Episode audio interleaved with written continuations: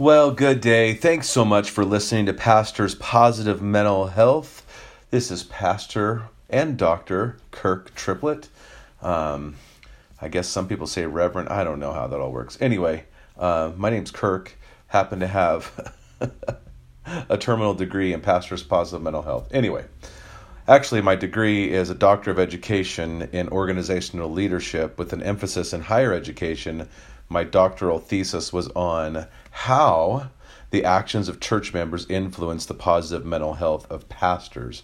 And so looking at the church as an organization, and then looking at the dynamics within the leadership of the organization and how the actions of those church members, both verbal and nonverbal, influence the positive mental health of a pastor. Now, what I did was, just for those who want to know, what I did was a qualitative descriptive study, which basically means I interviewed pastors, and what I was looking for was their lived experiences, and then took the thematic coding and analysis from there to come up with several things that I like to talk about. And so because of all the work that I have done, not only academically and the scholarly work that I've done, I also have over 25 years of pastoral ministry. And so I think that I've experienced some stuff, and I hope that what I share is a benefit to others. And so I want to encourage you to share this with other people. If you have a pastor, share it with your pastor. If you're a pastor, share it with your leadership. It's one of those things, I wrote this book called Affirmed, Building the Positive Mental Health of Your Pastor. It's a simple little guidebook that creates awareness. It's easy for the layperson to read, and that's really, I wanted the church member to be able to pick it up and go, okay, these are simple, pragmatic things that we can do to actually increase the positive mental health of our pastor, to look at how do we as a church body build one another up in love. There was one group that I know that a ladies group who did it as a Bible study. So there's some questions at the end of each chapter. It's not too difficult of a read. And so, hey, I encourage you, get it. Go to Amazon. You could get it on Christianbook.com, Walmart.com, Booksamillion.com, BarnesandNobles.com, any major book retailer. That's my commercial for the day. Also, anyway, so what I want to talk about today, we are in the season of Christmas, and one of the things that I find in the ministry, especially for pastors, and maybe you're not aware of this, if you're not a pastor, you need to know that this season is extremely exhausting for pastors. Now, I want to caution you, because it's not just exhausting for pastors, it's exhausting for everybody. One of the things that when I was involved in a larger church, I found that Christmas kind of ruined the season for me. The ministry ruined Christmas for me. You just didn't get the time to rest and be with your family, especially when you're bivocational. I remember years ago I was working as a Starbucks manager, and I would work about an 8-hour shift. And then I would go do Christmas Eve service, or I'd go do a midweek service, or I'd go do practice for a children's program, or practice for special music. And you just found yourself just really kind of exhausted and over the whole holiday. And so what I want parishioners to know, church members to know, is that pastors carry the weight. There's the other thing that we carry, and that is we're going to see people that we haven't seen since Easter, potentially, or maybe the first time, or since last Christmas. And we really have a desire that they would get connected to the church. First of all, hopefully get connected to Jesus, receive the forgiveness of sins, and that they would get plugged into the local church, and that they would grow in their faith. And so we put pressure on ourselves to make sure that people hear the message clearly. But what I really wanted to talk about today, long intro to this, was the expectation of pastors being promoters. And I'm not talking about Don King with the hair, because I obviously don't have the hair.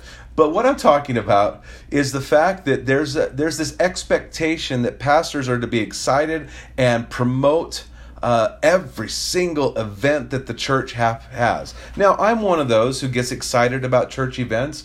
I'm one of those who gets excited about people gathering together. I'm one of those who love to do these extra things that hopefully cause people to have greater fellowship and encouragement with one another. One of the things we do on Wednesday nights during Advent, then also during Lent, is we have dinner before the service together.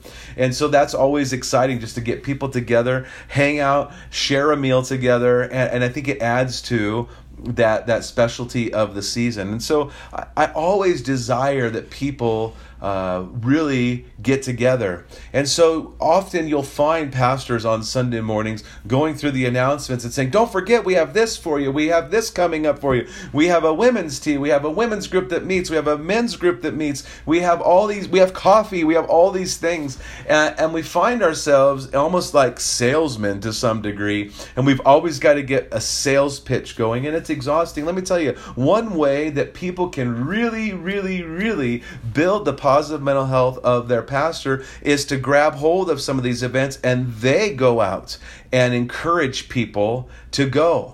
Hey, do you know that we have men's group on Wednesday night? You should come. Come with me. Let's do this. Or aren't you excited about the ladies' tea if you're a woman, or if you're a man? Say, hey, let's make sure our wives get to the tea, and our daughters and whatnot. And so I think that that's just fresh in our minds. We just had one a couple weeks ago, so that's why it's in my brain right now. It's the women's tea. It's beautiful. It's wonderful. Lots of decorating. It's just great work, and it's special. And so again, one of the things that we always have to remember is the number one job that a pastor desires is to promote the good news that Jesus Christ loves the world and he died for the world so that we might be forgiven and reconciled to a holy God. That's the desire. So everything that we do goes through that filter. And so, pastor, by the way, if that's not your filter, you need to really assess what you're doing, because the goal of every ministry in the kingdom of God is to get people in touch and in a place where they receive the forgiveness of sins and are saved. That the Great Commission is to go and to make disciples of all nations, baptizing them in the name of the Father and Son of the Holy Spirit, and teaching them to obey all that I have commanded you. And so when somebody gets saved, they're now a disciple, right? And so now they need to go make other disciples. And so this is the key, is we're equipping people to share and proclaim the gospel, to do the work of the ministry. And so I really, one of the challenges that I've had since I've been in this current position was I want people to get excited about the kingdom of God, not just the events at the church. We do the events of the church to hopefully build the kingdom of God, but I always look for those people to help me, those people who will take a task and go with it. And maybe you don't know, maybe you think everything's taken care of in the church. I would encourage you to ask the pastor, ask the leadership, hey, are there things that I could be doing? What can I help with? And then let's figure that out for you. As a pastor, I have to be honest with you, some of my challenge, and I think challenge for a lot of pastors, is I don't share the work very well. And some of it is because I'm arrogant enough to think that I can do some of the work better than other people. And so I withhold it because I know that I'll do a good job. I have a control issue, right? We have control issues as pastors. And so really the way to help with those control issues is to have friendships and relationships within the church with church members where you can be trusted, and you know that they share this the vision, and they want to know, how can we reach people for Christ? How does this event, how does this function help us equip the church and equip church members to feel confident in their faith and to be lifted up and to build one another up in love? And so I just want to encourage you that pastors as a promoter is not always the greatest thing. We're not the best salesmen. A lot of us can do it, but it gets exhausting after a while. I mean, sometimes I feel like I'm pulling teeth to get people to show up to things. And we live in a culture now, I'm just going to say it's quite odd to me, that people just forget things. Oh, that was this week? Well, I've been announcing it for a month. It's been in the bulletin for a month. I sent emails. Oh, I forgot it was today. I had this other thing that came up. And so we really realize that we are in a distracted society. And I don't want to go too much down that road, because I really, that's a burden on my heart, how distracted we are as a church, how disillusioned we are, and how disconnected we are. And so we're fighting against these evil forces that don't want people to get together. They don't want people to grow in their faith, because if the the enemy can keep people away from getting together and growing in their faith. He can render the church useless, or neuter the church, if you will. And so I just want to encourage you to get behind the things that the church is doing. Be a promoter as a church member. As a pastor, find those people who will take things and promote them. And I'm not saying that they get up in front of everybody, but they share it on Facebook. They email their friends. They tell other people. On Sunday mornings, they're encouraging people to attend these things or to show up to these things. And so I really want to encourage you that don't put all the weight on the pastor to constantly be energetic and constantly telling people to come to church or to come to events. Listen, that's the expectation. Everyone's like, oh, of course the pastor is going to want you to come. I mean, that's his job, is to encourage you to come. That's what a lot of people think. But I'll tell you this: when you realize that it's not just what the pastor wants, but a friend wants you to come, another church member wants you to come, it speaks volumes. And so I just want to encourage you, one just little note. I've had a couple people I've been at this current church about 3.5 years, and we had a lady come to church with another lady, and I guess they work out together and whatnot. And the one gal who was the visitor, well, she's not a visitor anymore, she's a member of the church now, but was telling her at workout that, man, she really needs to get back into going to church, that she has rekindled her, the Holy Spirit rekindled her faith. So the gal says, from our church, says, well, just come to my church. And she goes, oh, really? It's okay? She goes, well, my pastor keeps telling us to invite people. And then I had another person that brought a member, and I said, hey, she's a church member now.